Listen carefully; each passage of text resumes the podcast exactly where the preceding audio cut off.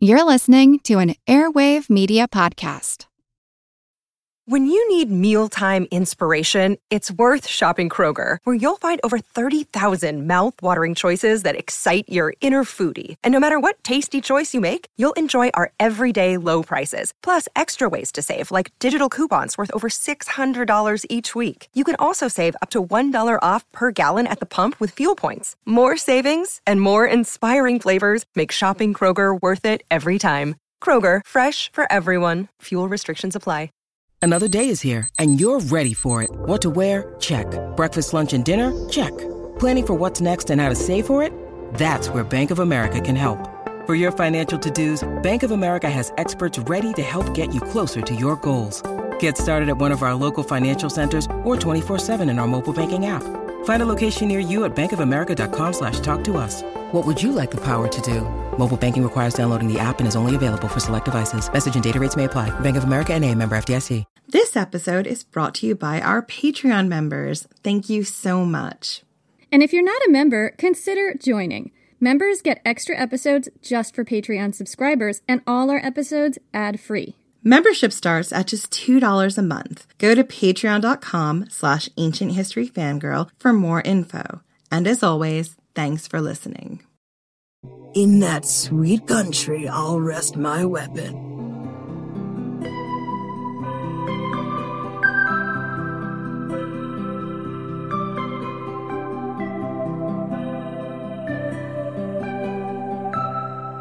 The first warp spasm seized Cucullin and made him into a monstrous thing, hideous and shapeless, unheard of. His shanks and his joints, every knuckle and angle and organ from head to foot, shook like a tree in the flood or a reed in the stream. His body made a furious twist inside his skin so that his feet and shins and knees switched to the rear and his heels and calves switched to the front. The bald sinews of his calves switched to the front of his shins, each big knot the size of a warrior's bunched fist. His face and features became a red bowl. He sucked one eye so deep into his head that a wild crane couldn't probe it onto his cheek out of the depths of his skull. The other eye fell out along his cheek, his mouth weirdly distorted, his cheek peeled back from his jaws until the gullet appeared, his lungs and liver flapping in his mouth and throat. His lower jaw struck the upper a lion killing blow. His heart boomed loud in his breast like the baying of a watchdog. Malignant mists and spurts of fire flickered red in the vaporous clouds that rose boiling above his head, so fierce was his fury. The hair of his head twisted like the tangle of a red thorn bush stuck in a gap. The hero halo rose out of his brow, long and broad as a warrior's whetstone, long as a snout, and he went mad, rattling his shield, urging on his charioteer and harassing the hosts. Then, tall and thick, steady and strong, high as the mast of a noble ship, rose up from the dead center of his skull a straight spout of black blood, darkly and magically smoking.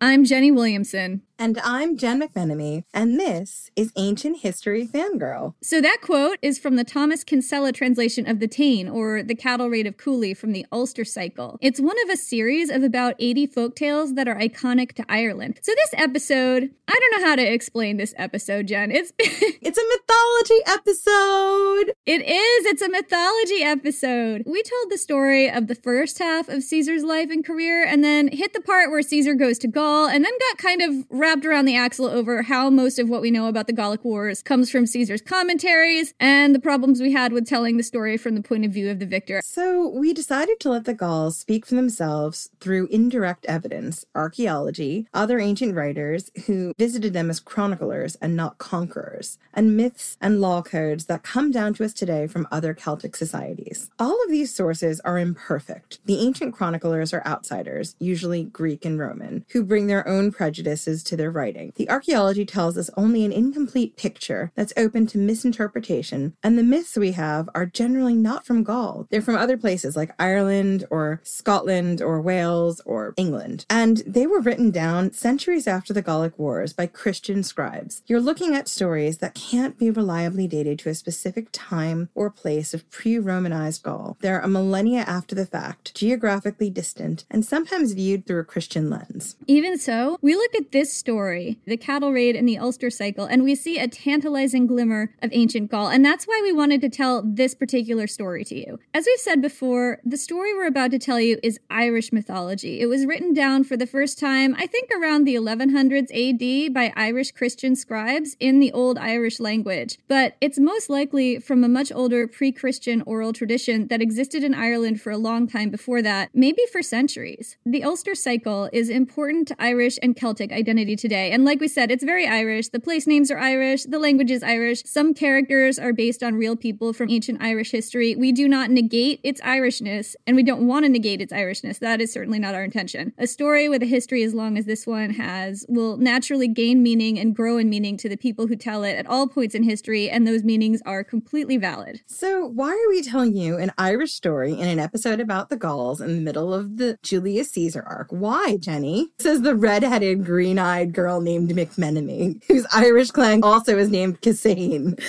we do have an Irish woman in our midst right now. Well, not really. You've got an American who has roots from Ireland, but I mean, the Irish would not consider me Irish. Yeah, so we've got someone with Irish ancestry in our midst. We go into that at length in the previous episode, but the thumbnail version is that woven throughout this story are signifiers, little clues and callbacks that remind us of things found in the archaeology of the Gauls and things ancient writers told us about them more than a thousand years before this story was written down. You can spot them if you know what to look for, which you will if you listen to the previous episode, and I will be pointing them out incessantly because that's what I will do.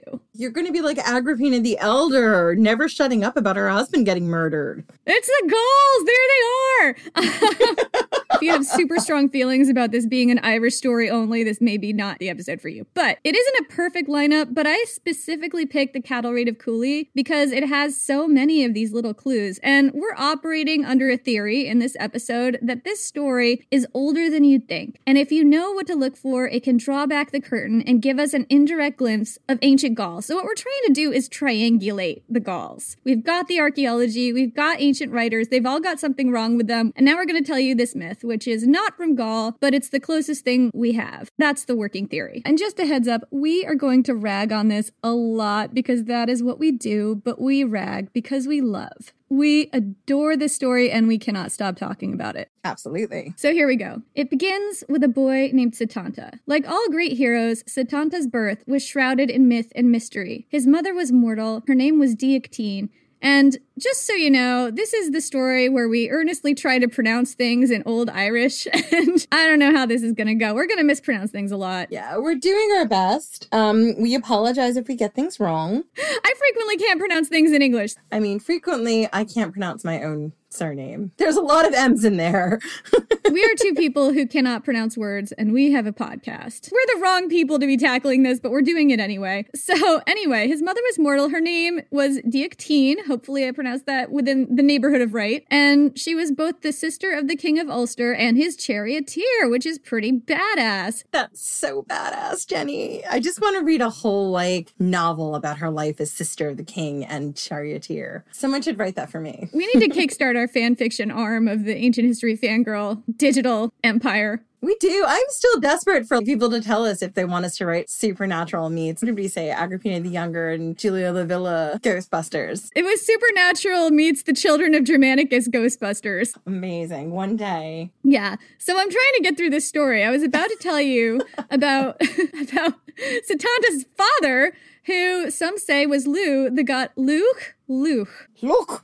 Luke. I'm gonna really screw up those back of the throat consonants. It's coming. Some say his father was Lugh, the god of the sky. Lugh was an Irish Celtic god associated with a lot of different things skill at crafts and the arts, truth and the law, and there's a harvest festival named after him. But he's also called Lugh of the long arm, so named for his ability with the spear and sword. He was said to own an unstoppable blazing spear and a slingstone and a sword whose name translates to the Answerer, which I think is a great sword name. And also supposedly he invented chess. So those are some things about Setanta's dad. Amazing. I really love that sword name. I'm going to name something the answer. It's going to be like my next car or something. Anyway, Setanta was not raised by his real dad. He was fostered in a household of a number of people, one of them being Fergus, a guy who used to be king of Ulster, and we'll get to that in a second. Setanta's uncle, Conchobar, the current king of Ulster, fostered three times 50 boys or 150 boys who were the sons of lesser kings. These boys all played together on the plains of Avon Conchobar's capital, with their hurling sticks and balls. And I have to say, when we were talking about this myth, feels like Conchobar is kind of like Achilles' father, Peleus. He's got all of these children of lesser sons that he's fostering to build an army. Is Santanta going to be the Achilles of this story, Jenny? Yeah, I've seen him referred to as the Irish Achilles, and there are tons of parallels. Amazing. So, right, sidebar. I think this is hurling, which is one of Ireland's national sports. If you're Irish, I'm sure you know about this, or if you are from Europe and watch the sport, you probably know about this. I am American. We do not know about the sport. It's played with a ball and a stick, and there's like a net on one end of the stick. So the sticks kind of look like lacrosse sticks, but it's different shaped net. And if you watch people play it, this is a really fast paced game, and it looks kind of like a cross between lacrosse and hockey and UK football and maybe rugby. But I'm not that knowledgeable about sports, so I don't know if I'm really describing it right. But I will say that it's really fast paced and it's really fun to watch. And I'll put a link in the show notes of some people playing this game. It's really cool. Anyway, so this boy, Santanta, hears about Conchobar's 150 boys in the boy troop, and these, again, are foster sons of neighbors and allies, and he wanted to join them. He was about maybe six years old. His mother told him not to go, but he went anyway, taking his hurling stick and ball and his toy shield and javelin, as you do when you're six and you're running away from home. He ran all the way to Emain Macha, tossing his toy javelin ahead of him and running to catch it before it hit the ground. Again, as you do when you're a kid, we've all played that game, maybe not with a javelin. It would be really tough to catch it before it hits the ground, like throwing something far ahead of you and then catching it before it hits the ground. It's one of the early signs of his divine ancestry that he can just casually do that at the age of six. Yeah, I mean, I was thinking more you when you like practice with the softball and you like throw it up really high and then you run to catch it. Anyway, when Santanta came upon the boy troop playing outside King Conchobar's castle, he immediately ran to join them without first stopping to ask for their protection. This was custom for anyone new joining the boy troop, but Santanta didn't know that. Instead of observing the niceties, he plowed into the group like a little chaos demon because he's six and six year olds frequently are chaos demons. There, I've said it. the other boys were understandably offended. They shouted at him and flung their toy javelins at him, and he deflected them all with his toy shield. Next, they brought out their hurling sticks and hurled their balls at him, and they all bounced harmlessly off his chest. I mean, how big is his chest? He's six. I guess they're just pelting him with these balls and it just doesn't hurt. I guess, but he's six. He's tiny. Does anyone know in the hurling sport exactly how hard these balls are? Like, are we talking like an inflatable bladder kind of a ball, or like a softball, or like a, I don't know, a ball that is hard? A tennis ball or a cricket ball? What do you call it? The one with pool? Like a pool ball? This could be really, really painful, or it could be not that big of a deal depending on what kind of ball this is. If you know about hurling, let us know if it would hurt to be hit with 150 hurling balls at one time. I'm pretty sure it would. I knew a girl at work who did played hurling, and I think she had bruises sometimes from getting hit. Oh, well, then it's probably going to suck. Except Setanta has, he's the son of Lugh, the sky god, so I guess he's fine. He's fine. Then the boys threw their hurling sticks at him, and Santanta dodged every one three times 50. And then, quote, The warp spasm overtook him. This is the Thomas Kinsella version, and I love this. He calls it a warp spasm. wait, wait, wait. Warp spasm. Jen just went into a warp spasm. I can see it from here. it seemed, I'm describing the way I'm looking at Jen right now and I'm describing how she looks. It seemed each hair was hammered into her head so sharply that they shot upright. You could swear a fire speck tipped each hair. She squeezed one eye narrower than the eye of a needle. How are you doing that with your eyeball, Jen? She opened the other wider than the mouth of a goblet. She bared her jaws to the ear and peeled back her lips to the eye teeth till her gullet showed. The hero halo rose up from the crown of her head. Jen, whoa. Check out your hero halo. I mean, I feel like I get off on the wrong side. I'm an Empusa, I warp spasm, I've got a leg of ass and a leg of brass. and she also frenzies in battle. Oh, all in a day's work, kids. Like a war elephant. There's a lot of crossover. that was Setanta's warp spasm. It was not actually Jen's warp spasm, although yes, it was. So Kinsella calls this a warp spasm because that's what we're saying a zillion times now. If you're playing a drinking game, just, you know, crack that bottle open. If you're playing a drinking game, you can totally drink whenever we say warp spasm, whenever I compare anything to the ancient Gauls, whenever Jen points out a parallel to Achilles. wait, wait, wait. I haven't said anything about the Aeneid yet this time. Basically, the entire podcast, whenever Jen brings up the Aeneid, drink. Anyway, so I'm trying to tell a story. The warp spasm was actually Setanta's berserker mode. This is an altered mental state that people in the ancient world sometimes went into in battle the Vikings were famous for this, and there's some documentation that the ancient Goths before them used to do it and actually took drugs to simulate it. Aconite was believed among the ancient Goths to turn you into a werewolf, and we talk about that a little bit more in the Locusta the Poisoner episode. So that's the warp spasm. So this boy Setanta has a berserker mode, and he's six years old. The boys fled at the sight of it, and Setanta pursued them, chasing them all around the castle. And eventually he figured out that the reason for the boys' lack of welcome was that he'd breached protocol, and he asked for their protection as he should have done in the first place, and all was forgiven. Until five minutes later, when he was chasing after them again, demanding that they ask him for his protection because he was a little chaos demon. He was also, according to the mythology, five years old, not six. Even though I said he was maybe six earlier. He's five. I said he was six earlier too. It's my fault. I blame myself. Five or six. He's gonna be a lot of ages magically this entire podcast. A wizard did it, Jen. Vitellius fixed it.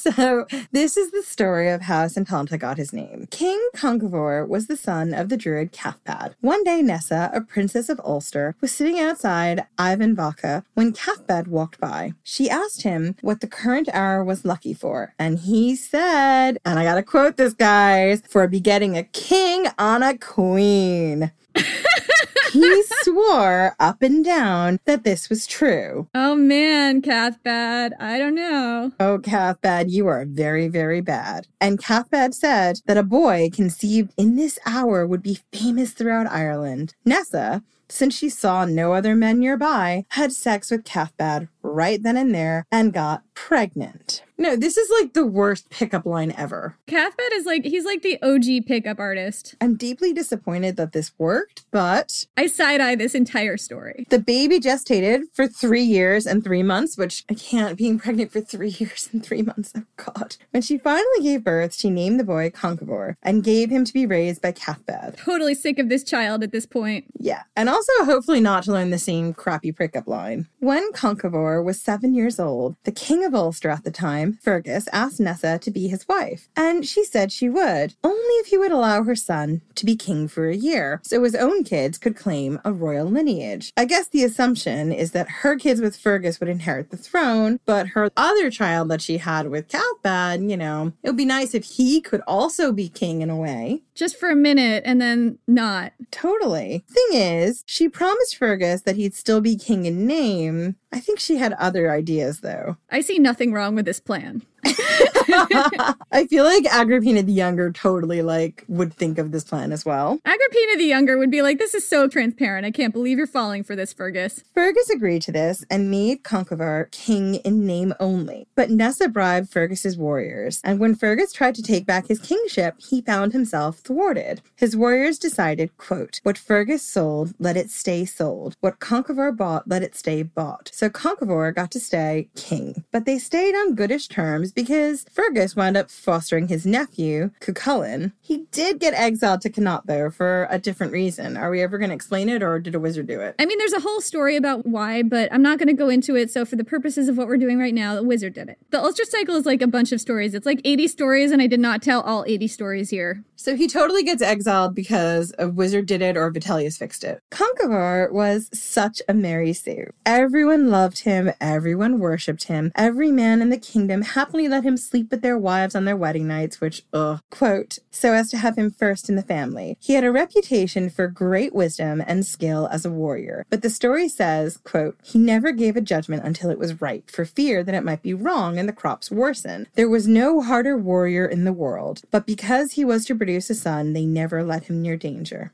Also, whenever he crashed at a friend's house, he got to sleep with the friend's wife. And at the moment, he's seven years old. Yeah, the only thing I can think of is that the Ulster cycle basically calculates people's age in dog years. He's the uncle to Cucullin, but at the moment he's seven. He's seven. Cucullin is five at the moment. Okay, so they're very close in age. I think this is actually in the past, and then he grows up, and then Cucullin comes along, but I might be screwing that up. Do you know what? A wizard did it. A wizard did it. A wizard is messing with the timeline. I mean, who else could? Vitellius probably could. Uh, yeah, he'd fix that right up. So Conchobar had three houses the Red Branch, where he and his warriors held court, the Twinkling Hoard, where he kept all his stuff, and the Ruddy Branch. Conchobar kept all his stuff in the Twinkling Hoard, which I just said the javelins, the shields, and the swords. The halls glimmered with gold and silver sword hilts and elaborate scabbards and decorated javelins and shields and goblets and plates and drinking horns. This guy is totally the Hochdorf chieftain from the last episode, Jen. This guy is totally my magpie dream. I just want to go live in the Twinkling Hoard. Jen wants to go roll around in the Twinkling Hoard. I do. For people who are of our age, if you've ever seen DuckTales, I want a Scrooge McDuck in that fortune, don't you? And if you don't know what Scrooge McDuck did, we'll put it in the show notes, but he dived and swam through his gold. So that's what you do when you go to the Twinkling Horde. It's like a ball pit with gold instead of balls. Oh my god, yes. No, I mean, what this reminds me of is the Hallstatt culture. The ancient Celts who, they were more about getting rich than about killing each other. This was the culture before the La Tène culture. So it was like the older roots of the ancient Celtic culture that stretched through the UK and through Europe and all over the place. I'm not going to ramble, but we talk about it in the previous episode. So do you think that Conchobar is part of that older culture? And when we start getting into the stuff about Cucullin, that's more moving into that more modern Gallic culture? Yeah, that's kind of what I'm implying is that he feels like a relic from the Hallstatt culture. He does. Yeah, and Cucullin is totally La Tène, and so is the rest of the warrior culture around him. Which is fascinating. It's interesting how that whole cycle has grown and mythologized around it and crystallized to show sort of an older culture and new culture together and what happens. Kind of like, wait for it, when you go from the Iliad to the Odyssey. Drink. So. the Ruddy branch, I did not tell you what's in the Ruddy branch. That was where they kept the severed heads. As you do. As you do, because if you are from an ancient Celtic warrior culture, you're going to take some heads. It's what you do. One day, Conchobar was standing on the ramparts of his castle and noticed his nephew Setanta playing in the field with his boy troop. He was so impressed that he invited the boy to come with him to dinner that night at the home of his friend Cullen the Smith. Setanta turned him down. He was right in the middle of a game, but he promised to meet Conchobar there after the game was over. Now, Cullen the Smith had a massive watchdog who was feared throughout the land, and this dog, it was a really mean, not very nice dog who barked a lot, but it was also his pride and joy. And when Conchobar arrived at Cullen's house, Cullen asked him if he was expecting anyone else to come, and Conchobar, completely forgetting his conversation with Setanta, said, Nope, no one else coming over here, just me. And Cullen shut the gates to his compound, released his guard dog, and then they all got down to feasting. So eventually, Santanta finished his game and went to Cullen's house. He found the gate barred, and Cullen's hound was growling at him in a very ominous manner and clearly making doggy threats. Did not bring any doggy treats. No, he did not, which is where he went wrong to begin with. Santanta had no weapons, no sausages. All he had was his hurling ball and a stick. The dog leaped for his jugular because he's only doing his job. This kid is not supposed to be there. And Santanta didn't think, he just reacted, driving his hurling ball straight down the animal's throat. And I'm really sorry. I know there's a lot of animal lovers out there, and that is upsetting, and I should have given you a warning before that. Retroactive warning for animal cruelty. Sorry, Captain Tom. The dog died howling, and it was an awful death, and we're not going to get into that. Everyone in the household rushed outside to see what the matter was, expecting to find the dog had ripped out someone's throat. Because let's not forget, this was a very deadly trained killer guard dog. It was not a nice, cuddly dog. No, and he was doing his job. It's his job to protect the property. Santanta is the person who's not in the right here. Instead, they found this six year old boy standing unharmed over the corpse of Cullen's massive dog, which, you know, it's good a six year old isn't dead as well. Like, I don't, I don't want to come down that, like, six year olds should get mauled by dogs. We don't approve of that either. We don't approve of any of this, okay? All of this is an awful misunderstanding that Conchobar really should have sorted out. Let's all blame Conchobar because it's all his fault. It's all his fault, and everyone loved him anyway. So. Nobody ever thinks it's his fault. Everyone just blames the wrong person, and he just gets away with all this crap for some reason. So Cullen was grief stricken. Santanta swore right then and there that he would rear a new puppy from the same legendary litter to be the dog's replacement. And in the meantime, he would serve as Cullen's guard dog and guard his home from all intruders. And that's how Santanta got his new name, Cucullin, or Hound of Cullen. Hey,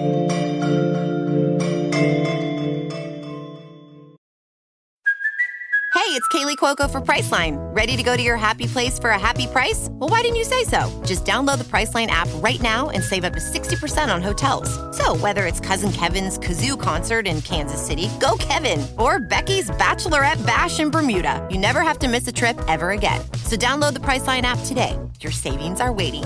Go to your happy place for happy price. Go to your happy price, Priceline. Hello, everyone. Stakuyi here, And I'm Gabby. and we are the hosts of History of Everything, a podcast which you can probably guess by the name is, well, I mean, it's about everything. Do you want to know why people thought potatoes were evil and would give you syphilis? Are you curious about all the stories of the terrible and stupid ways that people have kicked the bucket over the years? Do you want to hear tales about all of the different badasses of history and the lives that they had brought to life? Well, if so, then look no further. History of Everything is just the right podcast for you. It's available on Spotify, Pandora, and anywhere else that you get your podcast from. Join us for some fun and just see how weird and wacky history can be. I'm Helena Bonham Carter, and for BBC Radio 4, this is History's Secret Heroes, a new series of rarely heard tales from World War II. They had no idea that she was Britain's top female codebreaker. We'll hear of daring risk takers. What she was offering to do was to ski in over the high Carpathian Mountains. Of course, it was dangerous, but uh, danger was his friend. Subscribe to History's Secret Heroes wherever you get your podcasts.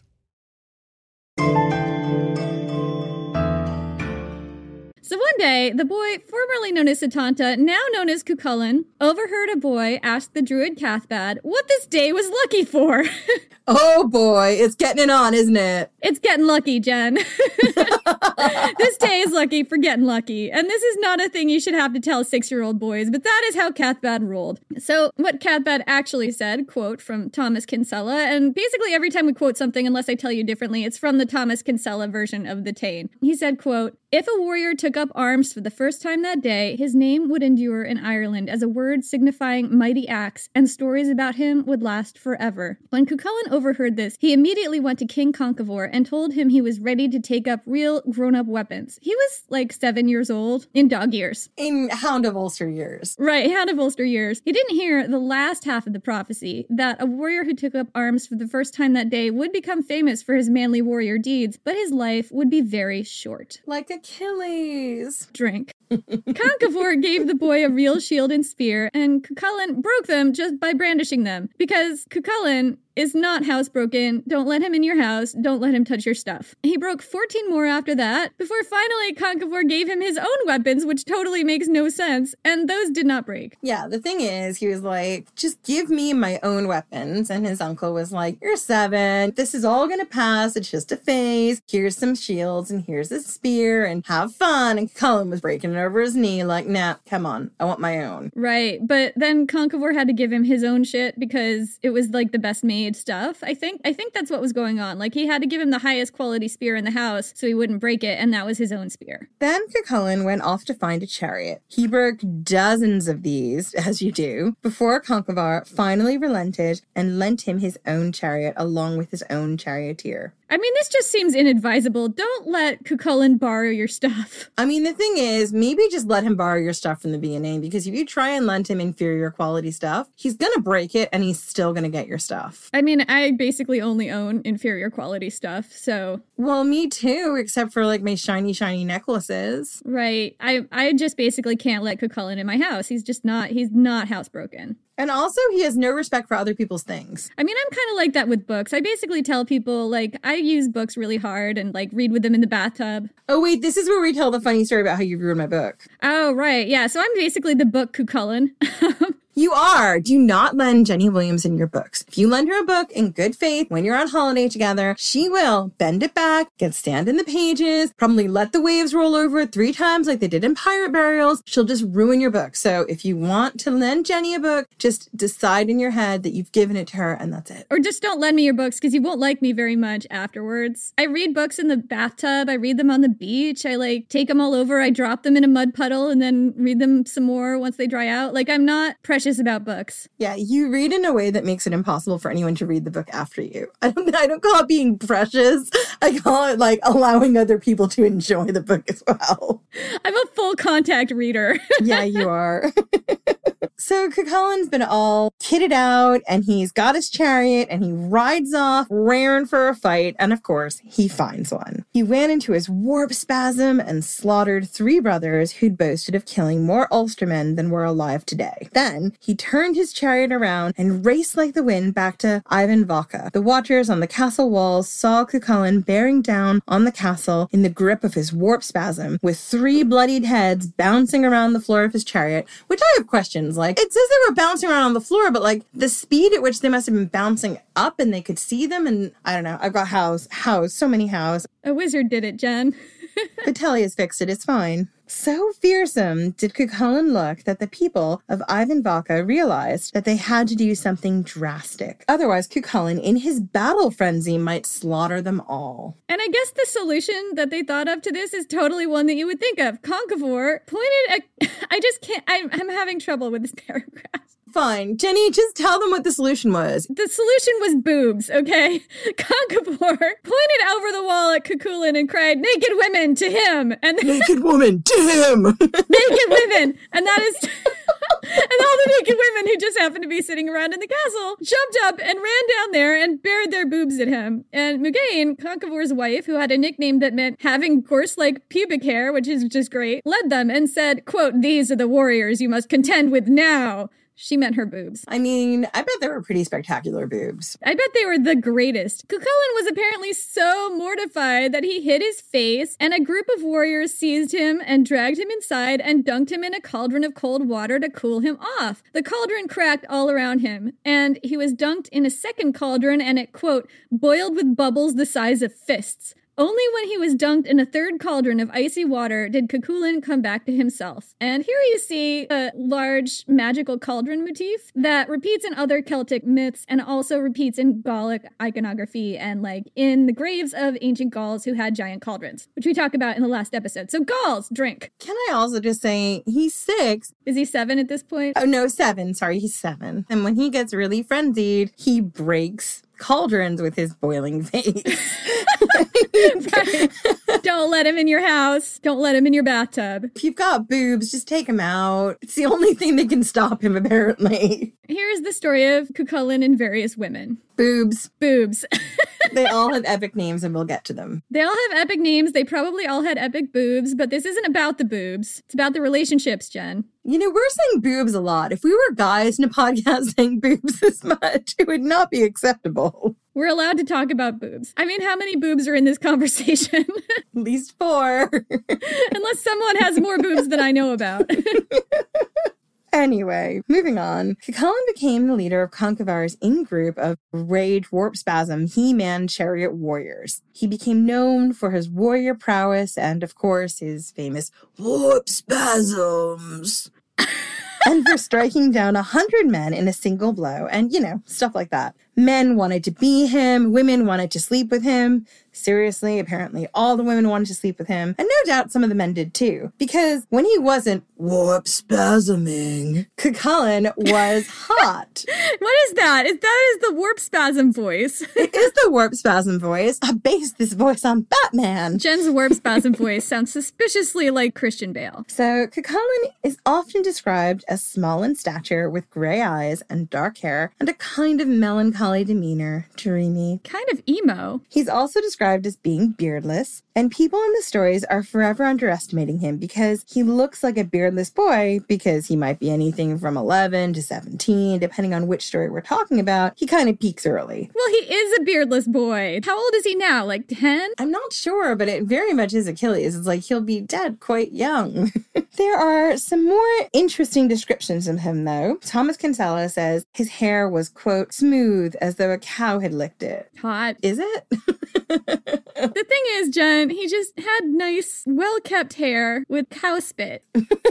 so this is Cucullin when he cleans up. Quote, You would think he had three distinct heads of hair, brown at the base, blood red in the middle, and a crown of golden yellow. This hair was settled strikingly into three coils on the cleft at the back of his head. Each long, loose flowing strand hung down in shining splendor over his shoulders, deep gold and beautiful and fine as a thread of gold. A hundred neat red gold curls shone darkly on his neck, and his head was covered with a hundred crimson threads matted with gems. He had four dimples in each cheek, yellow, green, crimson, and blue, and seven bright pupils, eye jewels, in each kingly eye. Each foot had seven toes, and each hand seven fingers, the nails with the grip of a hawk's claw or a griffin's clench. And here is a fun fact. So ancient writers from around maybe a thousand years before this story was written down, give or take, write about Celtic warriors putting lime in their hair to bleach and stiffen it. Diodorus in particular writes this about the Gauls, and we had this quote in the last episode, but I'm just going to give it to you again here because it's short. Diodorus tells us, quote, They're always washing their hair in lime water, and they pull it back from the forehead to the top of the head and back to the nape of the neck. The treatment of their hair makes it so heavy and coarse that it differs in no respect from the mane of horses. And this particular paragraph that describes Cuchullin's multicolored hair and elsewhere when they talk about the warp spasm and how his hair stuck up, the thing about Cuchullin's warp spasm, where his hair stands up on his head, could be specifically referring to the practice of stiffening one's hair with lime before battle. And there's actually an old meme that says Cucullin inspired this practice. And if that's the case, that means that this story must be really old indeed and a lot more widespread than you would think. Diodorus was writing between 90 and 30 BC. And also, another interesting thing here is that lime water doesn't just stiffen your hair, it bleaches it. So if you're continually bleaching your hair and it grows out, and I know this from experience because my hair is currently bleached blonde right now. And I also have tried to dye my hair blonde using drugstore dye and lemon water and stuff. And this has happened to me before. If you're continually bleaching your hair and it grows out, you may eventually wind up with dark roots and kind of a reddish or strawberry blonde middle, depending on how dark your hair was to start with, and blasted blonde tips. And this description of Cucullin's tricolored hair might come from that, although it's a little bit backwards in this description because I think it's lighter at the top. And I would say, like, I've got red hair, which is has a lot of different things in it. So if you're putting lime water into my hair, you're gonna get a ton of colors coming out. It'll be like a rainbow will come out, kind of like a red umber rainbow. So I could see how he'd have darker pieces and lighter pieces because depending on what colors were in the makeup of his hair, he could have quite a lot. But I have a real question about this, and it's about the lime water. Are limes native to Ireland? I think it's not lime like the fruit, it's like the mineral lime. Oh, okay. So one day, Cucullin, with his amazing hair, was hanging out with all his warrior friends at Conchobar's Hall, drinking from a great giant cauldron, which could hold, quote, 100 measures of coal black drink, which I want to know what that drink is, probably blood, and practicing with their weapons. This harkens back to both the Lady of Vix and the Hochdorf chieftain who had massive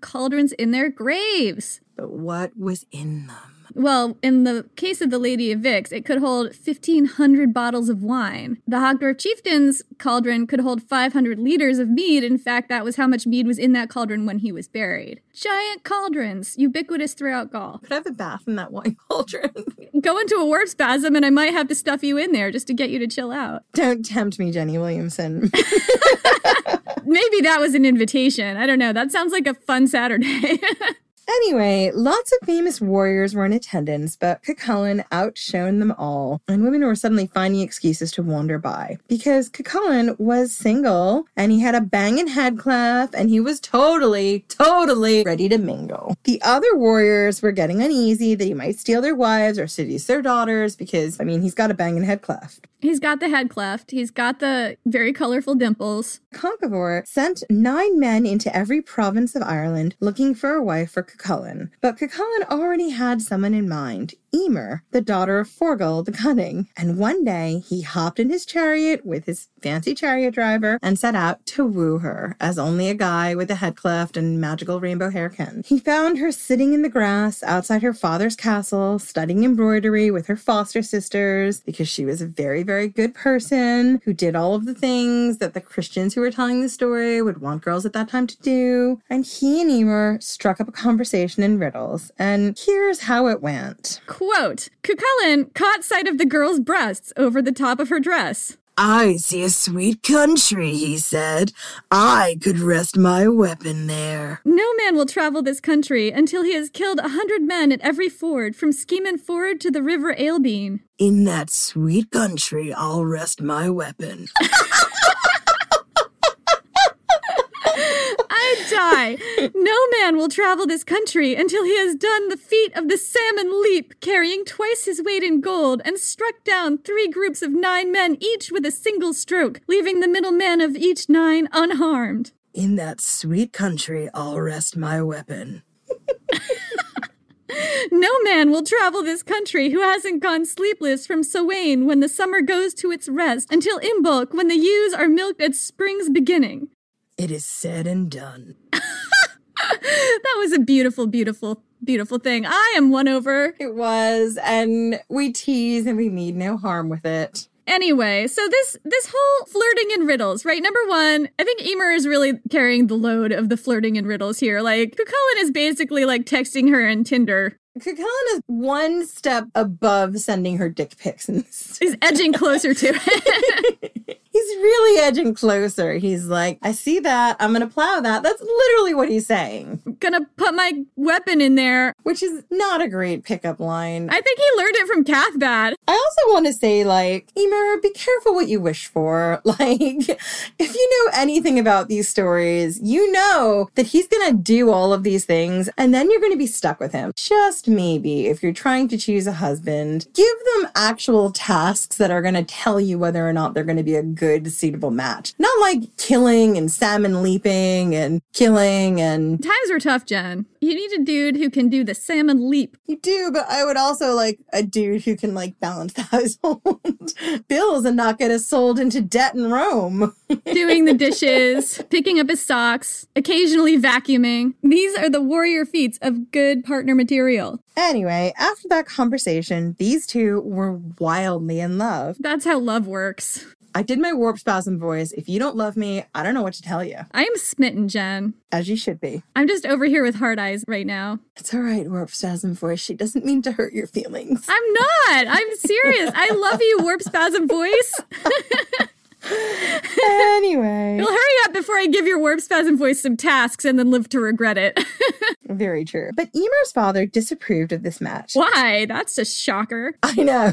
He wasn't thrilled that the seven year old who like went on a murdering spree and had to be stopped by boobs wants to court his daughter. Can't imagine why. I think he's like 11 at this point. I think he's aged up a little bit. I think he's aged up, but what I'm saying is the stories of the seven year old murderer haven't gone away. I mean, the fact that he was stopped by a bunch of boobs, not gonna live that down. Yeah, he's never going to live that down. So, Emer's father engineered to have Cucullin sent away to train with the warrior woman, Scathach, or the shadowy one, in the hope that her training would be so rigorous that she might actually kill him. So, Cucullin leaped at this chance because it sounds like fun. And before he left, he and Emer vowed to remain pure for each other until they met again. So, Scathach lived in Alba, which is in Scotland, in a vigorously defended stronghold on an island that was difficult to find because if you're going to be a warrior woman who trains other warriors, you better make it difficult for them to find you because that is part of the quest, man. Right. So I'm just going to give you a spoiler here. The super difficult Scottish island that was really hard to find was the Isle of Skye. I read somewhere that there, you actually sent me this link, Jen. There's some ruins that are identified to be Scathach's stronghold in the Isle of Skye. And I did not go down that rabbit hole of figuring out what these ruins actually are, but I'll put a link in the show notes. Yeah, and if I ever get there, I'm going to take all the pictures. Yeah, and there was also a thing that I read somewhere. There's like a pile of things that I read somewhere that I cannot corroborate, but that sound really right. And one of those is that the Isle of Skye was actually named for. I don't know if that's true. Well, let's hope it was. And if it's not, We apologize. I might have made it up, but it sounds great. so, warriors who sought to train with her died just trying to get to her stronghold. But Cuchulainn found her island because it was the Isle of Skye, accessible only by way of an extremely irritating smackdown bridge. Kinsella tells us that, quote, no sooner did a person step onto one end, but the other end flew up at him and threw him on his back. Cuchulainn tried to cross the bridge three times and failed, and by this time his men were making fun of him. So our Cuchulainn went into his warp spasm and performed the hero salmon leap. The salmon leap! The salmon leap and jumped right onto the middle of the bridge and then leaped to the far end so fast that the bridge couldn't fly up and smack him down again. Cuchulainn ran up to Scathach's fort and broke down the door. Scathach sent her daughter, Uathach, down to see what all the commotion was about. Uathach saw Cucullin and immediately fell in love with him. I mean, he does have a magic head cleft.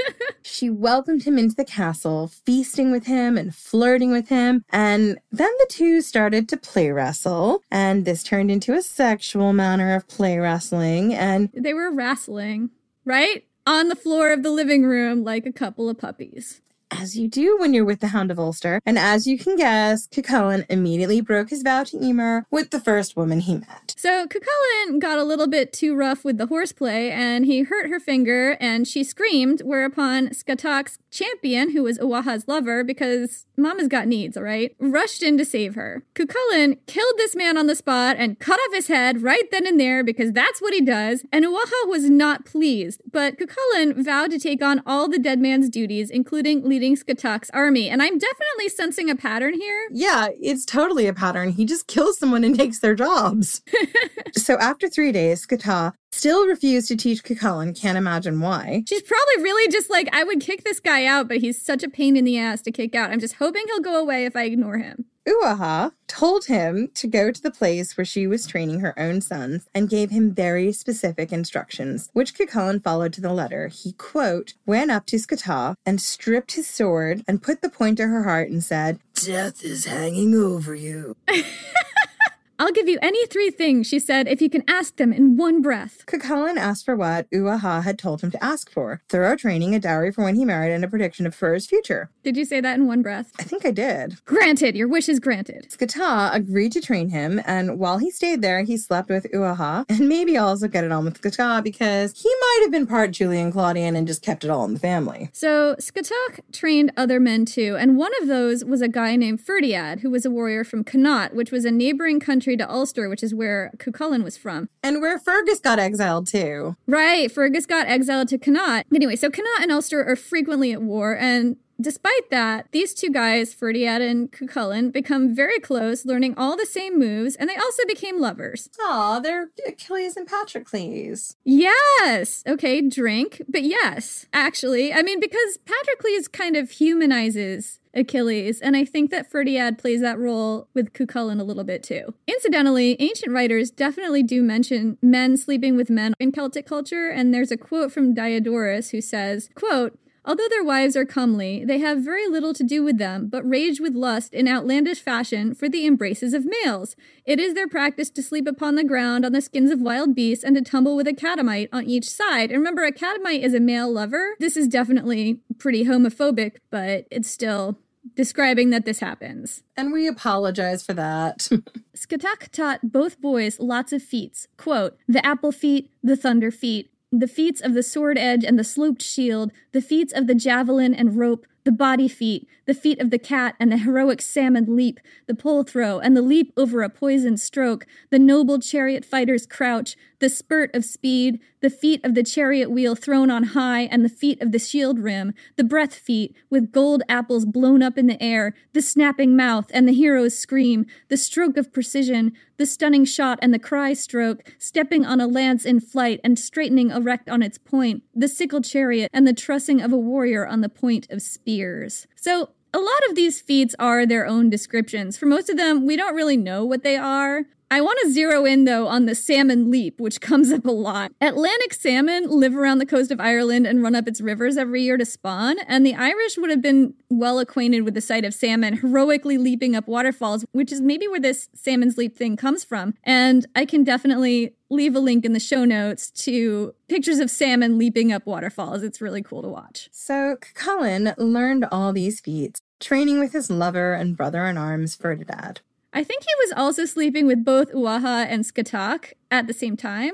He had like three different friends with benefits going on here, and also he was learning all these feats. It was just all the fun for him at this point in his life. The two learned all the same moves and often sparred together. Scathach taught one thing just to Cuchulainn, however, how to use the Gae Bolga. This was a mythic spear that broke into fragments whenever it entered an opponent's body. It had been made from the bones of a sea monster that had died fighting another sea monster, and we kind of think it was probably a mosasaur. Made from the bones of mosasaurs. Exactly, and it had to be thrown with the feet, not the hands. It was said that the Gae Bolga never missed and never failed to deliver a killing wound. Scathach had a deadly enemy, Aoife, the chieftain of the neighboring tribe, purported to be, quote, the hardest woman warrior in the world. On the eve of battle with Aoife, Scathach gave Cuchulainn a sleeping draught and tied him to his bed so that he wouldn't rush into battle and get killed. But it didn't work. The drought wore off and Cuchulainn broke his bonds and ran to join the battle. He cut a bloody path through Scathach's enemies, and Aoife noticed his prowess. She challenged him to single combat. Before the combat, Cuchulainn asked Scathach what Aoife valued most in the world. Three things, Scathach said her horses, her chariot, and her charioteer. I mean, that girl knew where her priorities lay. So here is how the battle went down. Quote, Cuchulainn met and fought Aoife on the rope of feats. I have this picture of them fighting on a tightrope. Aoife smashed Cuchulainn's weapon. All she left him was a part of his sword no bigger than a fist. Look, oh look, Cuchulainn cried. Aoife's charioteer and her two horses and the chariot have all fallen into the valley. They are all dead. I mean, come on. Oh, Cuchulainn. This is so transparent. Aoife looked round and Cuchulainn leaped at her and took her on his back like a sack Seriously? Do better. Thank you, Jen. Do better. And brought her back to his own army and held a naked sword over her. Do it, Jen. Do the voice. Grant me three desires. What you can ask in one breath you may have, she said. My three desires are hostages for Scathach and never attack her again. Your company tonight in your own fort and bear me a son. Okay, number one, that is four things. Number two, I did not do that in one breath. you do not get what you wish for. You failed. The feat of asking for things in one breath and counting how many things you're asking for accurately. In a Batman voice is just too much for me. in the Batman voice, you have failed at that feat. Aoife was totally down for this, apparently. The two of them started up a steamy affair. This would be who? The fourth person that Cuchulainn was sleeping with, who is not the woman that he swore to be pure to. Maybe just pure means a whole different thing to Cuchulainn. I don't know. Anyway, so they had a steamy affair, and Aoife got pregnant with a son. Cuchulainn gave Aoife a gold thumb ring and told her to send the boy to him in Ireland when his thumb was big enough to fit the ring. Then Cuchulainn returned to Ulster to marry Emer, who had been totally faithful to him, even though Cuchulainn had been basically sticking it to everything that moved. But getting Emer would be its own heroic feat, because Emer's father had set up such a strong guard that it took Cuchulainn a whole year to break through. In the process of trying, Cuchulainn slew eight men in a single stroke while leaving the ninth one alive, and he did this three times, and each time the man left alive was one of Emer's brothers because he really didn't want to have to deal with that Christmas get together if you'd killed the brothers as well. The family reunions would be super awkward, although not more awkward than a Julio Claudian family reunion. Well, they're all related to each other five times over and all planning to marry each other. they're all sleeping together and they're all trying to poison each other at the same time. Breaking through Emer's dad's defenses took a whole year. Finally, Cuchulainn managed it, kidnapped Emer and one of her maidservants, and made off with her in his chariot, killing a hundred men at every ford he came across, so that he could be sure of fulfilling her expectations in a partner. This is what she asked for. It is what she asked for, and we told her earlier be careful what you wish for. Yeah, be careful what you ask the Batman voice to do for you. So, Cuchulainn returned to Conchobar's castle with his fiancee and her maidservant, who, let's be honest, he was probably sleeping with. And when he got there, he realized he had another problem. Conchobar had the right of first night. Whenever any of his subjects got married, he got to sleep with that woman on the wedding night because this is awful. And bear in mind that Conchobar is Cuchulainn's uncle and also like his foster father, so he's kind of like his uncle dad. We've seen this before. Uncle Dad Conchobar, and now he gets to sleep with Cucullin's new wife. This, understandably, did not make Cucullin happy. He, quote, grew wild at this and trembled so hard that the cushion burst under him and the feathers flew around the house. Although this is a little bit hypocritical because he just slept with like four other people at Scathach's place. I mean, what happens at Scathach's place stays at Scathach's place, okay? I mean, it's like what happens in Messalina Palace. Right. What happens in the imperial brothel stays in the imperial brothel. This presented a dilemma for Conchobar. I guess Conchobar has a problem here. He couldn't refuse to sleep with Emer because it would look like he was giving way to Cuchulain. Honor was at stake. Plus, he did it with all his other men's wives, so how bad would it look that Cuchulain got to be exempt and they didn't? But Cuchulain was kind of a dangerous guy, especially when he went into his warp spasm. Warp spasm? You're not going to keep all of these in. oh my god, I am. Each and every warp spasm voice is going in this episode. Lovingly curated. Collection of Jen's warp spasm voices. the first time I hear it played back to me, because I can't, I don't know how it actually sounds.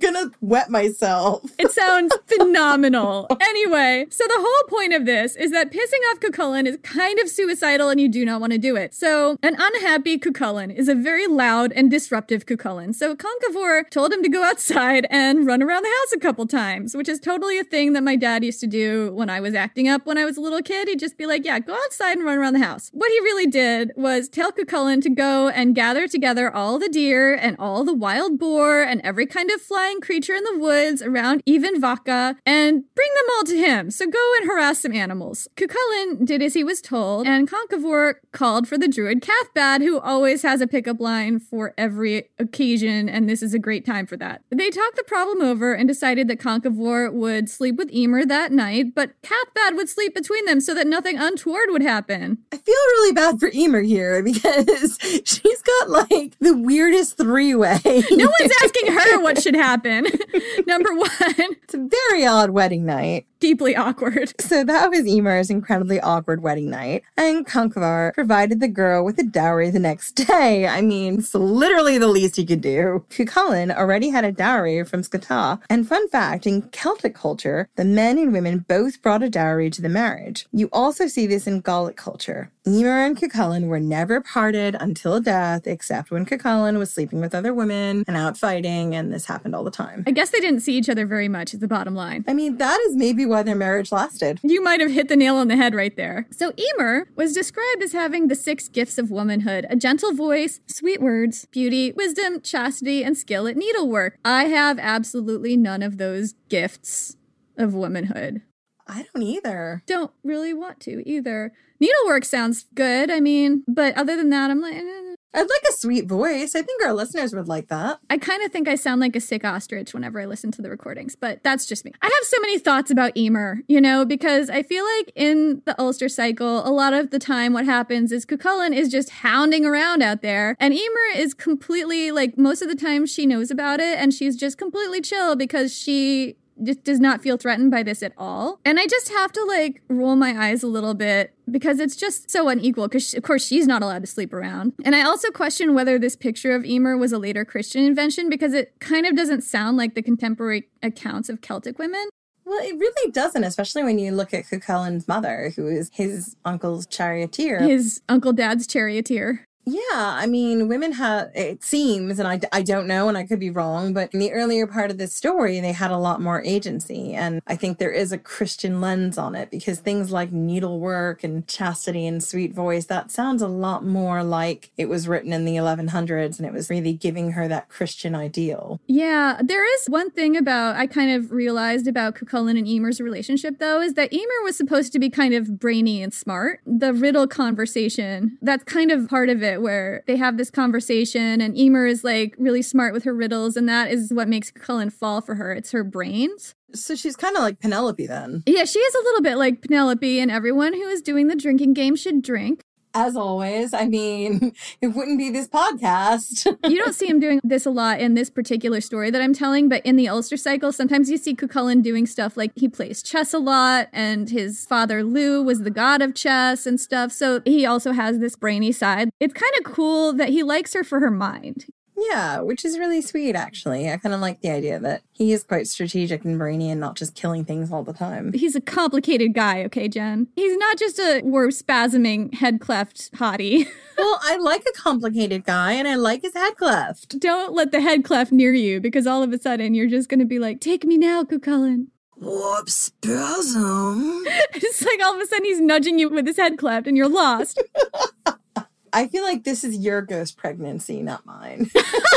I'm not getting ghost pregnant. I'm using protection around the head cleft. So there's a quote here from Diodorus, who naturally has a totally negative thing that he wants to tell you about women in Celtic society this time. He says, quote, they feel no concern for their proper dignity but prostitute to others without a qualm the flower of their bodies. Nor do they consider this a disgraceful thing to do, but rather when any of them is thus approached and refuses the favor offered him, this they consider an act of dishonor. He's obviously being a jerk about it, but the sense that we get here is of women who kind of get to do what they want sexually in a way that the ancient Romans do not. Queen Maeve, who we're going to meet later, maybe a more older and possibly more accurate representation of what pre Christian Celtic women might have been like. So Cuchulainn married Emer, and across the sea in Alba, Aoife heard the news. She realized that Cuchulainn, the dog that he was, must have known this girl while he'd been with her. He'd gone to his marriage still warm from her bed, and this enraged her, and she vowed revenge. But Aoife's revenge was a dish best served cold. She raised her son, Conla, in the proud warrior tradition, teaching him every trick Cuchulainn knew. Then she sent him to Scathach to learn more, because I guess they mended all their bridges and were friends now. They have Cuchulainn in common, so there's that. Maybe they bonded over their polyamorous relationship with Cuchulainn, and now they were all friends. When the boy had grown so that Cuchulainn's ring fit on his thumb, Aoife sent him to Ireland to find his father, but not before giving him three geasa, or sacred prohibitions. He could not give way to any man, he could never give his own name first, and he could never back down from a fight, even if he knew he'd lose. And I mean, Mom, that is a lot of pressure to put on your son. It is a lot of pressure. You're really stacking the decks against him. I thought we were supposed to be like making it easier for him, but no. No, we're not. What we're doing is using our child as a vehicle for vengeance, number one. And number two, this is a whole lot of policing your son's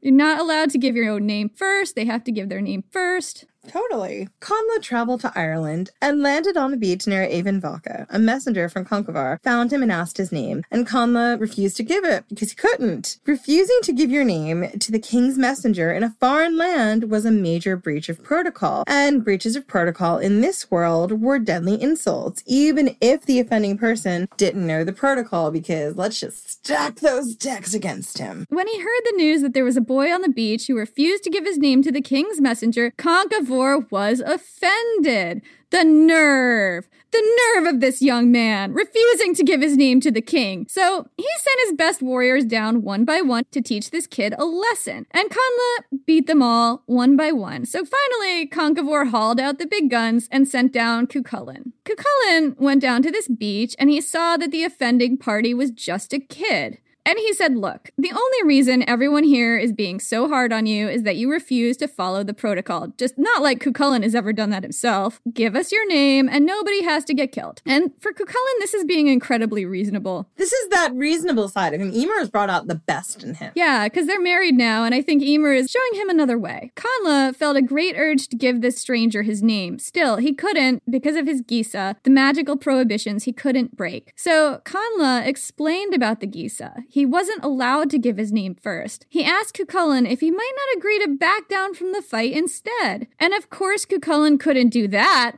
Honor was at stake. Honor was at stake.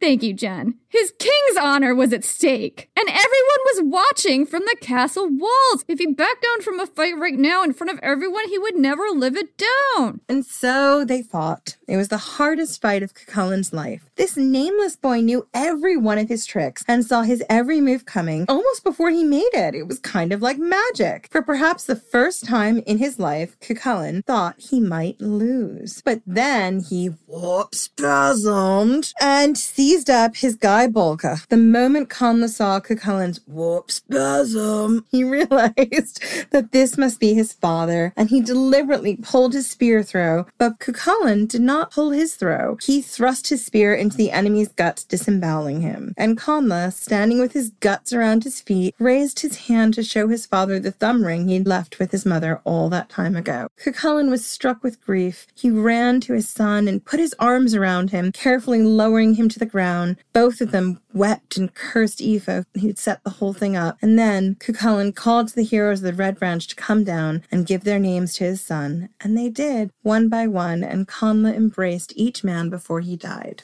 Conchobar was worried that Cuchulain's grief might drive him mad and that he'd turn on his own friends in a rage. To prevent that, the druid Cathbad cast a spell on Cuchulain. If he wanted revenge, he should take it out on the waves in the strand. So for three days and three nights, Cuchulain fought the waves until he fell down exhausted. It's just so heartbreaking. It just kind of shows the extremes that this honor bound warrior culture forced people to. Neither one of them could back down from a fight, and that put them both in a really bad situation. I have to say this though, like Connla, you had a piece of jewelry. Just flash up that thumb ring, man. Just be like, yo, can't give you my name, but I can show you my ring. Yeah, I definitely think that the timing was everything with the whole thumb ring situation. Could have changed the whole outcome, but no. But no, that's not how tragic stories work. I mean, there is a hole in that plot, and I'm just gonna go ahead and say that a wizard did it. Cathbad did it. Let's blame Cathbad.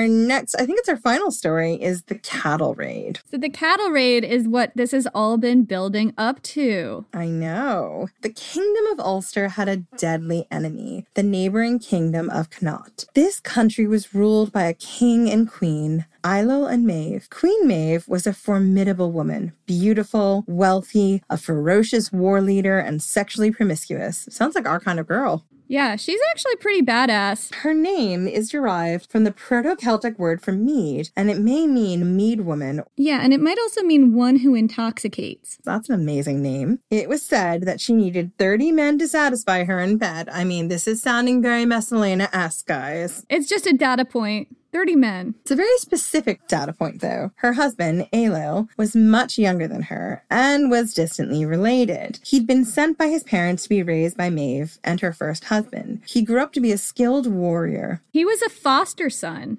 Yeah, and he later became Maeve's lover because Cougar. Because that is how Maeve rolls, okay? Exactly, and when Maeve's husband found out, he tried to send Ailill away, but Maeve refused to let him go. Because Mama's got needs, honey. Mama needs her biscuit. And then Maeve's husband challenged Ailill to single combat and lost. So Ailill became Maeve's next husband and the king of Connaught. And I think it's really interesting here that that line is matrilineal and not patrilineal. The ruling of the land stays with Maeve, not her husband. Yeah, that is really interesting, isn't it? So one day, Maeve and Ailill got talking about which one of them had come to the marriage with more wealth. And of course, because this was the ancient world, things got completely out of hand. Honor was at stake. Honor was at stake.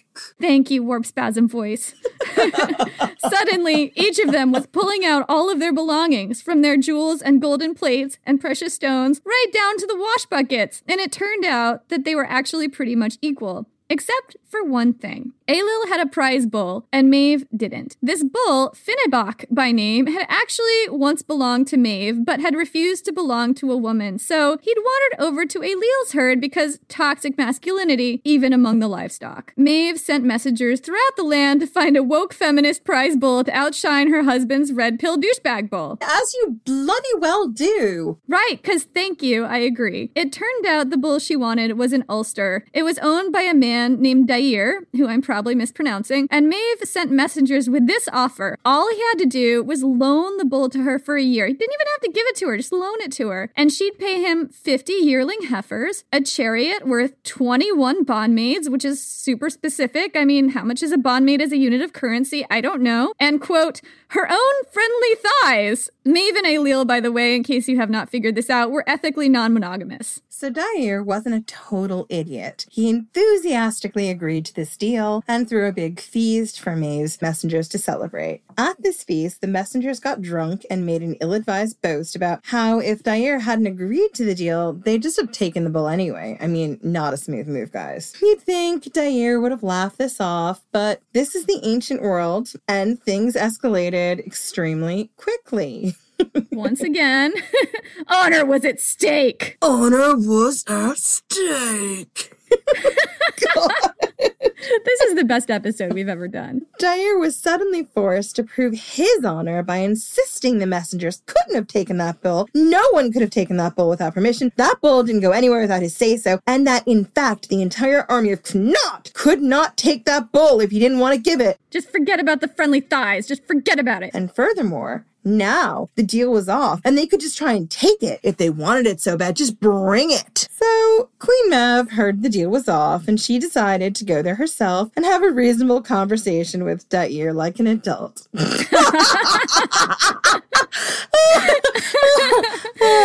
yeah. That's not what happened. It's not April Fool's yet, is it? anyway, she started assembling an army, guys. We're not done with this story yet. So Maeve called together all the named heroes in her land, including her seven sons, whose names were all Main and who were referred to as the Main. Don't ask questions, a wizard did it. And two people Cuchulainn knew well Ferdiad, his friend and lover from his time with Scathach, and Fergus, his foster father who had been exiled to Connaught. And you could kind of see why Fergus would want to fight Conchobar, who just usurped his crown when he was seven and exiled exiled Fergus. But in the stories, Fergus seems remarkably chill about this, so I don't know. Maybe it's fine with him. Maybe he's enlightened, you know? So thousands of people assembled and they started advancing on Ulster. Ulster was home to many famous heroes who were more than capable of taking on this army. But as Maeve's army approached, an old curse put them all out of commission. Here's how it had happened. Ages ago, Vacha, the goddess of Emain Macha, married a mortal man named Crunach. And one day, at a festival, Crunach had a few too many. You know, he really liked that giant cauldron full of mead, and he boasted to the king of Ulster that his wife could outrace all of the king's chariots. The king laughed it off like a reasonable person and ordered another round of mead.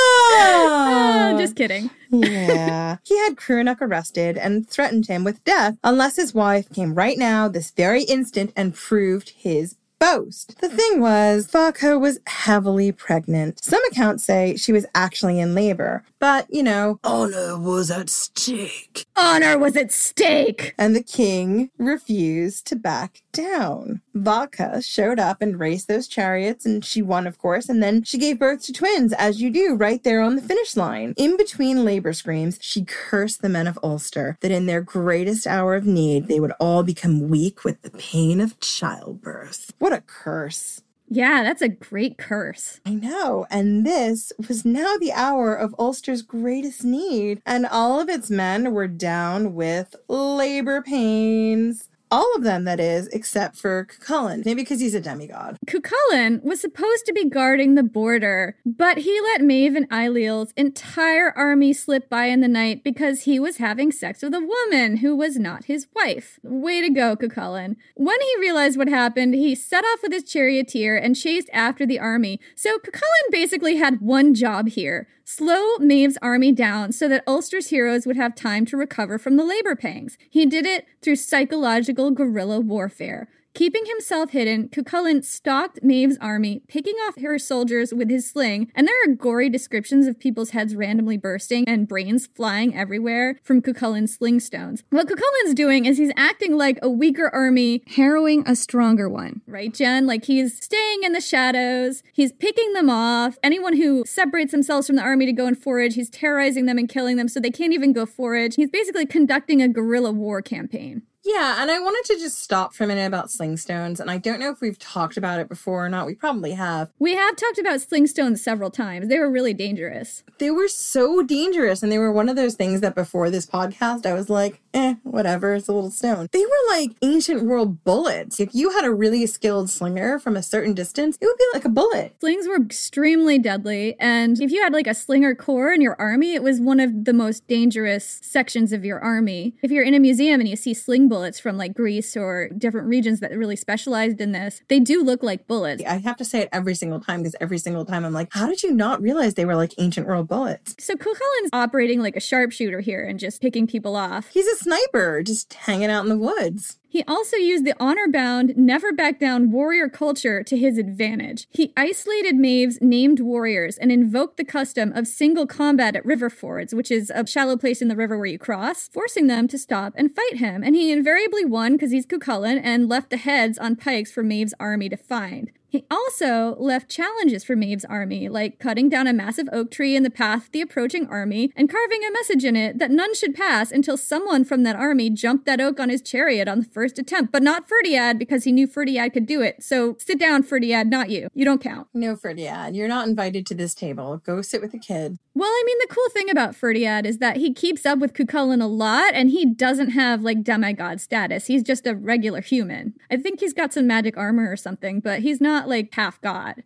No wonder Cuchulain is like, just sit down and don't do it because he might outshine me. Yeah. So, anyway, none of Maeve's famous heroes could stand to back down from a challenge. So, the entire army had to stop and pitch camp while they all attempted to leap the oak tree in their chariots. 30 horses were killed and 30 chariots smashed before someone finally leaped over the oak tree, and it was Fergus, Cuchulain's foster dad. Of course it was. At this point, the men in Maeve's army were freaked out, and rightly so. They kept coming upon the heads of men that Cuchulain was impaling on pikes and spears, and heads had been exploded with sling stones, and they were named heroes, and they were more than a match for anyone. They shouldn't have been dying so easily. Only Ferdiad and Fergus recognized what was going on. They regaled Maeve, Ailill, and anyone within earshot with the tales of Cuchulain's heroic boyhood, adding to the general anxiety because if you didn't think that he was bad now, let me tell you about the seven year old and the three heads in the chariot and the boobs. And all the shit he broke. One day, Queen Maeve rebuked her warriors, demanding to know why they weren't chasing after this pestering demon who was killing you all. She sent a large group after Cuchulain, hoping to ambush him and sidestep the rules of honorable combat. Meanwhile, Cuchulain was wandering through the woods, looking for more ways to terrorize Maeve's army, when he came upon the stranger. This is nuts, he thought. What's an Ulsterman doing here so close to the invading army? Yeah, for some reason he thought it was like someone from his side and not someone from Maeve's army. Maybe the guy was in an Ulsterman outfit. We don't know. Right. Maybe he was wearing the the Ulster outfit. What is that? I'm not sure, but I mean, that would actually make a lot of sense if he was scouting ahead for Maeve's army and trying to find out where Cuchulain was. Of course, you'd put on the clothes that were native to that region. that makes total sense. I've solved it. It's okay. We don't need a wizard this time. We didn't need a wizard. Jen did it. I'm the wizard. But as Cuchulain got closer, thinking maybe he'd warn the guy about this army over the ridge, the closer he got, the more he realized that this man was a charioteer from Maeve's army, and his master was nowhere to be seen. Quote, What are you doing here? I'm getting chariot shafts. We smashed our chariots chasing that wild deer Cuchulain. Help me out, would ya? Would you rather cut the shafts or do the trimming? I'll do the trimming. And then, under the charioteer's eye, he stripped the holly shafts through his clutched fist, paring them clean, knot and bark. The charioteer freaked out. Who are you? Gah! Cuchulain, said Cuchulain, surprising no one. Seeing how freaked out the charioteer was, he said, I have no quarrel with charioteers. He then went and found the charioteer's master, killed that guy, cut off his head, and brandished it at the approaching army. Raw! Here's a head!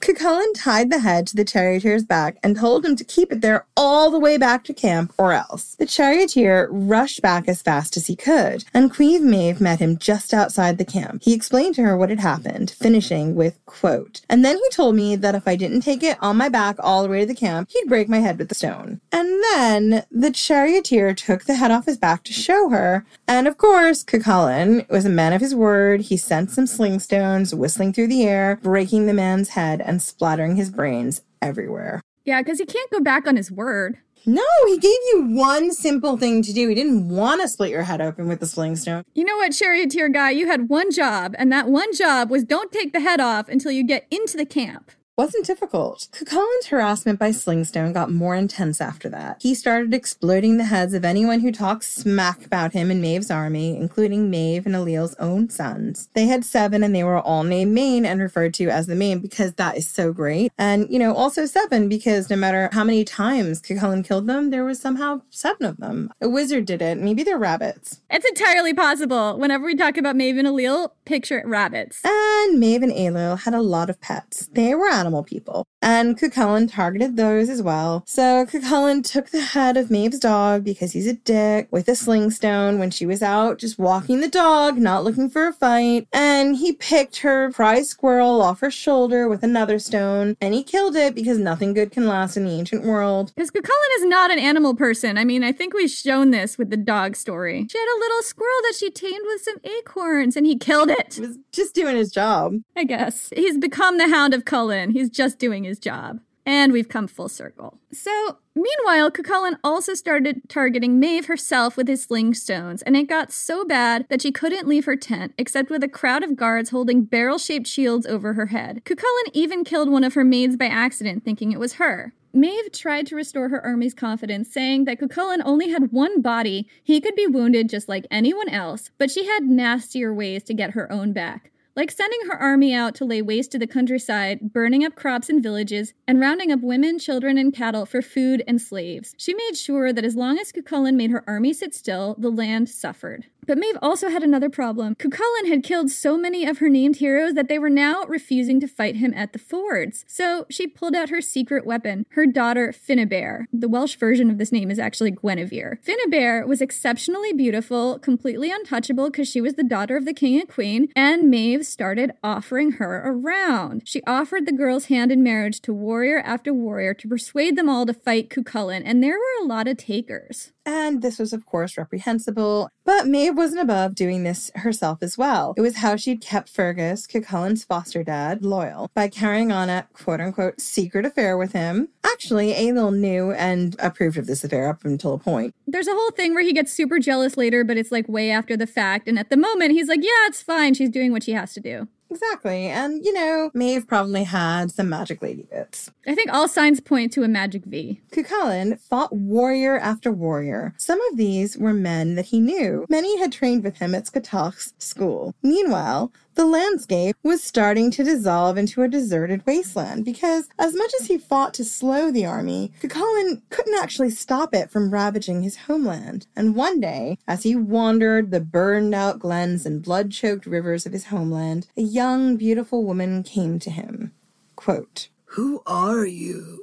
I'm King Buon's daughter, and I have brought you my treasure and cattle. I love you because of the great tales I have heard. You come at a bad time.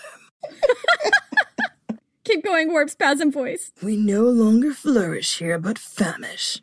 I can't attend to a woman during a struggle like this.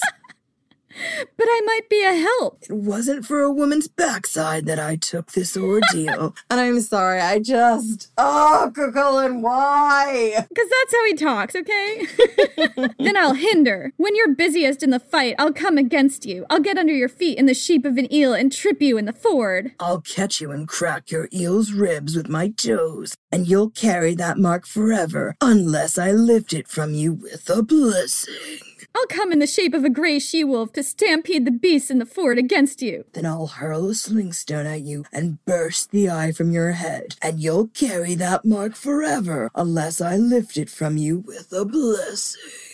I'll come before you in the shape of a hornless red heifer and lead the cattle herd to trample you in the waters by ford and pool, and you won't know me. Then I'll hurl a stone at you and shatter your leg, and you'll carry that mark forever unless I lift it from you with a blessing. Then she left him. After that, things started to go really, really wrong. Because you know what? You don't turn down the Morrigan without consequences. Cuchulainn was fighting a warrior named Locke in a ford, and an eel tangled itself in his legs. Cuchulainn stomped on the eel and broke its ribs, but Locke got the chance to wound him terribly in the side. Then a she wolf turned a herd of cattle to trample him in the ford, and Cuchulainn burst her eye with his sling stone. But the cattle churned up the water all around him so badly he couldn't tell if he was drowning, and he spotted the hornless red heifer and broke her legs with two well aimed sling stones. The cattle trampled off, I guess except for the one with its legs broken, but the warrior Locke fought him fiercely, and Cuchulainn just barely managed to kill him.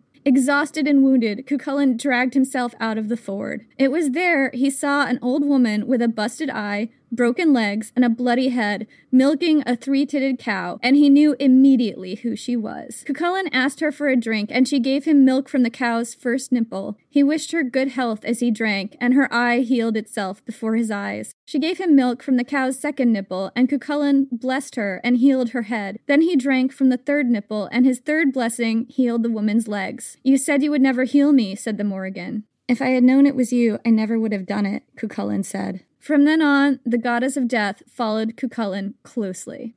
The Morrigan is actually a super interesting figure in Irish mythology. She's associated with war and death and prophecy, especially prophecy that has to do with death and doom. So you're sensing a theme here. Yes! I love her so much. Doom and death and doom! She's sometimes visually associated with crows, which makes sense because crows do show up to scavenge after a battle. I bet those ancient battlefields had a lot of crows and vultures on them. I bet it was like a really spooky environment. Yeah, I bet anytime you saw like a large murder of crows, because that's what a group of crows is called, you would be like, stay away from that area. Something bad must have happened there. She's also sometimes depicted washing the blood drenched clothes of those destined to die in battle. So if you see the Morrigan washing your blood-stained shirt in a river, that is a sign that things are about to go really south for you personally. She and Vaka are sometimes believed to be the same goddess, and she's also associated with banshees. Makes sense, because banshees are supposed to like cry out when is it the hour of your death or around when you're going to die or a loved one's going to die, you can hear their calls. Yeah, it's a scream of impending doom, I think. I think so. Not 100% on banshees. So the rules of honorable combat were starting to break down. Maeve asked for a truce and a meeting. Cuchulainn granted it, and then she set up an ambush. He fought his way out of it, of course. Over and over, Maeve sent hundreds of men against him at once, abandoning the rules of honorable single combat, and he slew them all. Then she sent her daughter Finnabair, promising him that he could have the girl if he would back off. A double cross was, of course, planned. Cuchulainn cut off Finnabair's hair and thrust a pillar stone under her clothes, and there's a whole thing about a dwarf who he wound up killing who was with her or something. It's a whole weird story. I don't really understand what's happening here, but she wasn't physically hurt except her hair was cut. Maeve's people retrieved her, and no truces were offered or accepted after that. It was night. Cuchulainn was snatching a few minutes of rest in the burned out glens on the smoking earth when a man approached.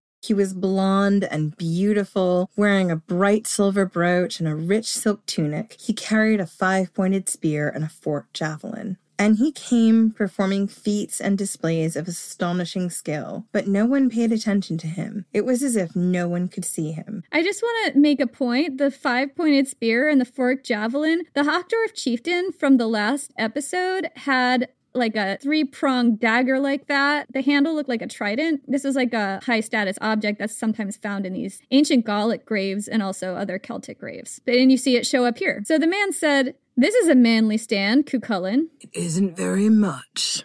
So self deprecating, warp spasm voice. The stranger said his name was Lugh, Cuchulainn's real dad. This is real dad. It was his real dad. It was his first time he saw his real papa. Real, such a real dad moment. I know. He saw that Cuchulainn's wounds were heavy, and he promised to buy him the time to rest. For three days and three nights, Cuchulainn slept by a grave mound, and it was the first time he'd slept from Samhain when the summer goes to its rest, until Imbolc when the ewes are milked at spring's beginning. Quote, unless against his spear for an instant after the middle of the day, with head on fist and fist on spear, and the spear against his knee. I just love that one quote because it's so realistic. I could just imagine any warrior in any army sleeping like that. So while Cuchulainn was sleeping, the men of Ulster were still incapacitated with labor pains. It was down to Ulster's boy troop. They came streaming out of Emain Macha to defend their country, fighting heroically with toy javelins and shields and balls and hurley sticks. They managed to delay the Connaught host for three days before all but one was slaughtered. The boy troop, Jen!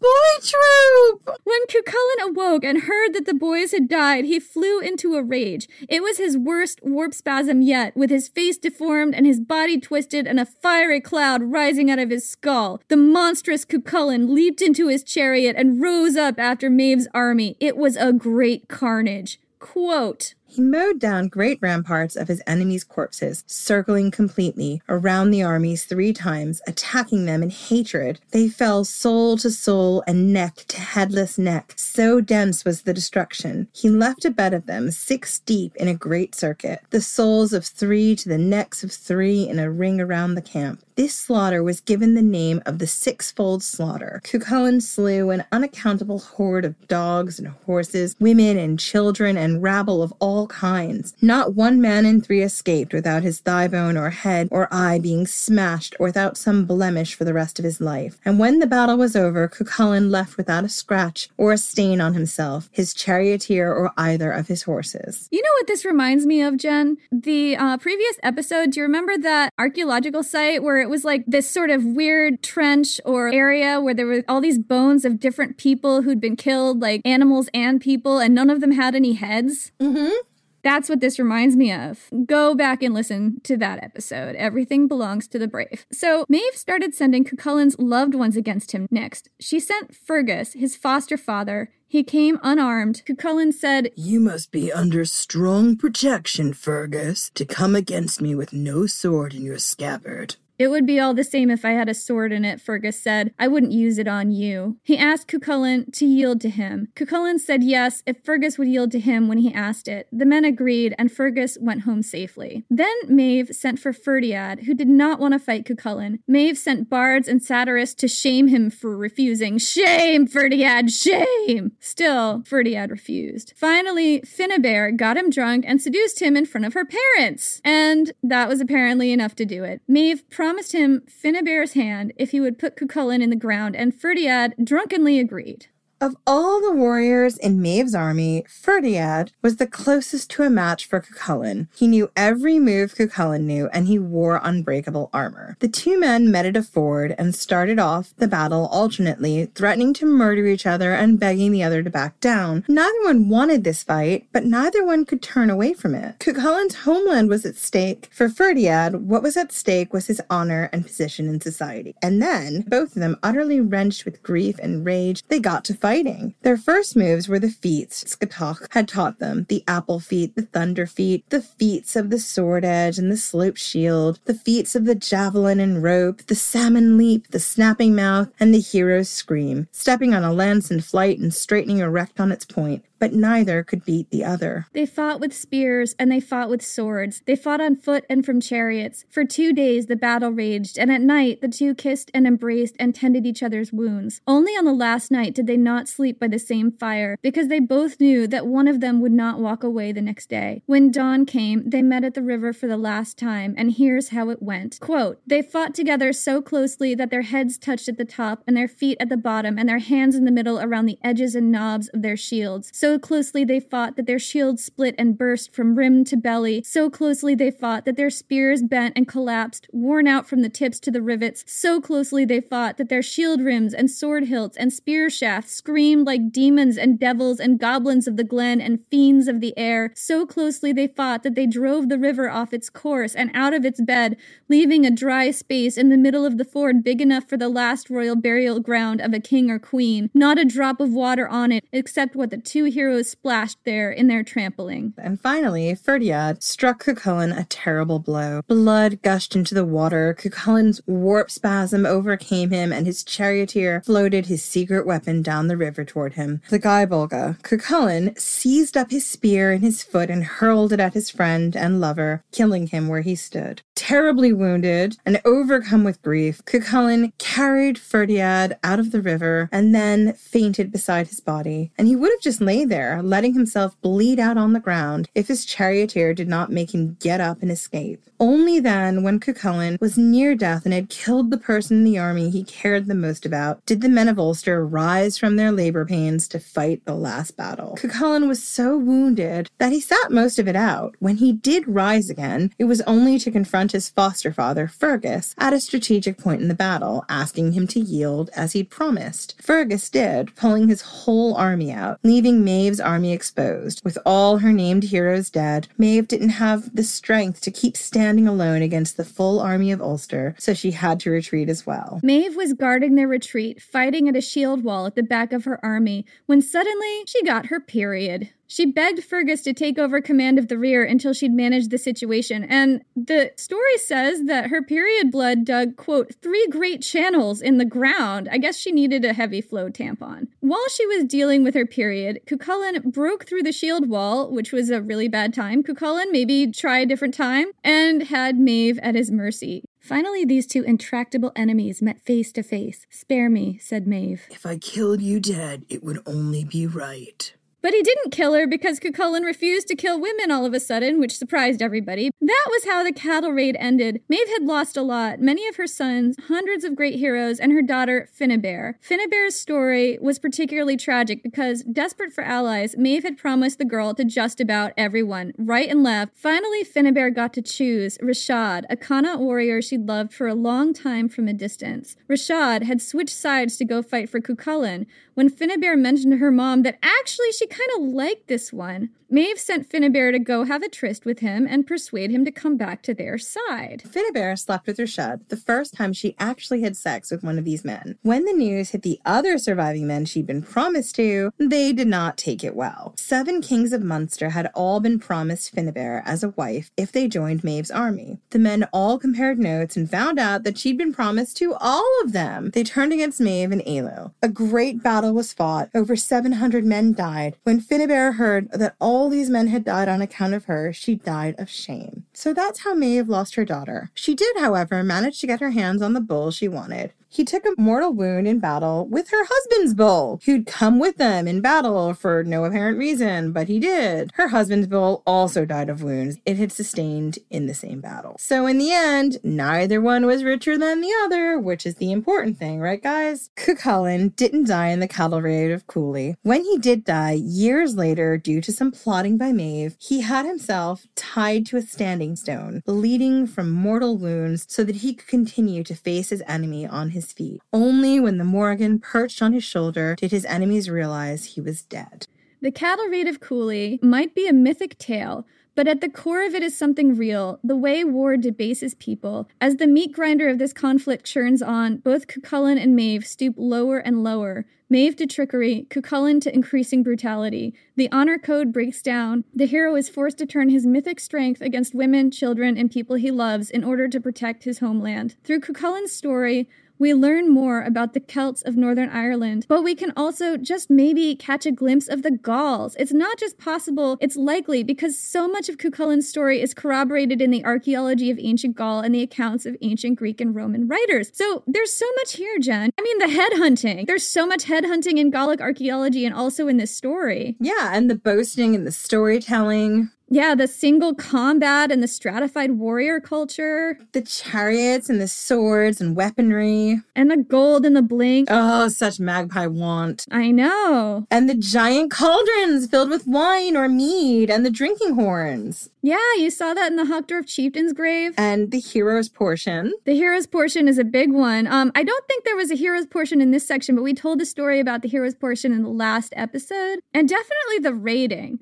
I mean, because the cattle raid of Cooley is just a cattle raid blown up to epic proportions, Cuchulainn's story paints a picture of a world ruled by violence. It was a place where cattle raids could take on mythic proportions, where wars were fought over petty slights, and a rigid code of honor prevented anyone from backing down from a fight, even if they desperately wanted to. It was a world where the Morrigan stalked the battlefield, black winged and terrifying, a world where women and girls were often treated as chattel, but some seized their own power and even became leaders. Whatever else you might say about them, These people were epic. Imagine proud warrior queens leading armies into battle, towering warriors with lime stiffened hair coming home with their enemies' heads tied to their chariots. Imagine them challenging each other to single combat at the fords, fighting to the death over the hero's portion, and worshiping their gods in whispering oak groves led by the mystical druids. Imagine a society of valiant warrior poets, fierce fighting women, and even children prepared to defend their homes to the death with anything to hand, toy spears and hurling sticks included.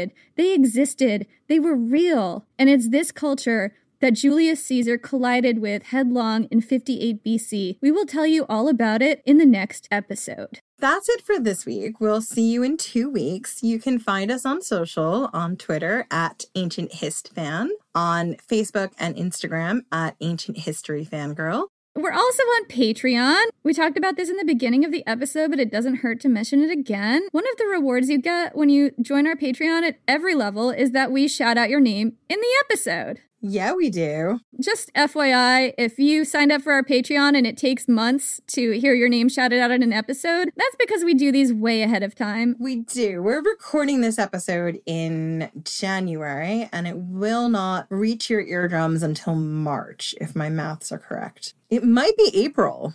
We have one person to shout out, and it's Megan Fisher Hulbert. Thank you so much for signing up to our Patreon and welcome. Welcome. We really appreciate your support, all of your messages, all of your financial support. It all helps us bring you this podcast and it lets us tell the stories that we love telling. And we're so incredibly grateful that you guys love to hear these stories too. Just makes it all worthwhile, doesn't it? It sure does. Thank you guys so much, and we will see you in two weeks.